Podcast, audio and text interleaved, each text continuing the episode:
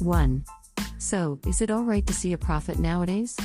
A. Kish sent his son Saul and a servant on an assignment to look for his stray donkeys. B. They went around to search but couldn't find the donkeys. Finally, Saul said to the servant, Let's go home, by now my father will be more worried about us than about the donkeys. C. But the servant said, I've just thought of something. There is a prophet who lives here in this city. He is held in high honor by all the people because everything he says comes true. Let's go and find him, and perhaps he can tell us where the donkeys are. D. In those days, prophets were called seers. Let's go and ask the seer, people would say, rather than, let's go and ask the prophet, as we would say now.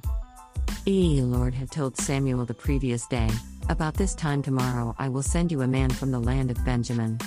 You are to anoint him as the leader of my people.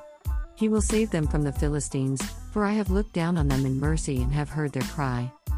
F. When Samuel saw Saul, the Lord said, That's the man I told you about. He will rule my people. G. Just then Saul approached Samuel and asked, Can you please tell me where the seer's house is? H. I am the seer. Samuel replied, Go on up the hill ahead of me and we'll eat together. In the morning I will tell you what you want to know and send you on your way.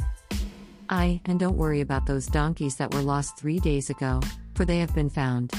And anyway, you own all the wealth of Israel now. J.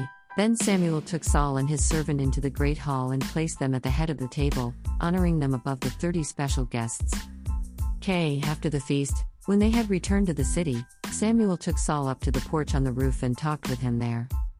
L. At daybreak the next morning, Samuel called up to him, Get up, it's time you were on your way. M. So Saul got up, and Samuel accompanied him to the edge of the city. When they reached the city walls, Samuel told Saul to send the servant on ahead. Then he told him, I have received a special message for you from the Lord. And then Samuel took a flask of olive oil and poured it over Saul's head, and kissed him on the cheek and said, I am doing this because the Lord has appointed you to be the king of his people, Israel. 1 Samuel 9, 10 1. Oh, what are the lessons to be learned? At 1.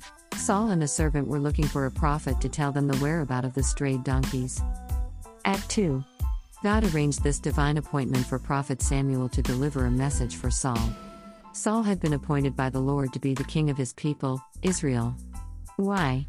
Because the people of Israel wanted a king just like the other nations. P. Did Saul get what he wanted in the first place about the strayed donkeys? At 1. Yes. He did. Samuel told him that the donkeys had been found. At 2. On top of this, Saul got something new that he never expected. In fact, he never expected anything else in the first place. Amos 3 7. For the Lord God does nothing without revealing his secret to his servants the prophets. 2 Peter 1:21. For no prophecy was ever produced by the will of man, but men spoke from God as they were carried along by the Holy Spirit. Q. So, it is all right to see a prophet nowadays?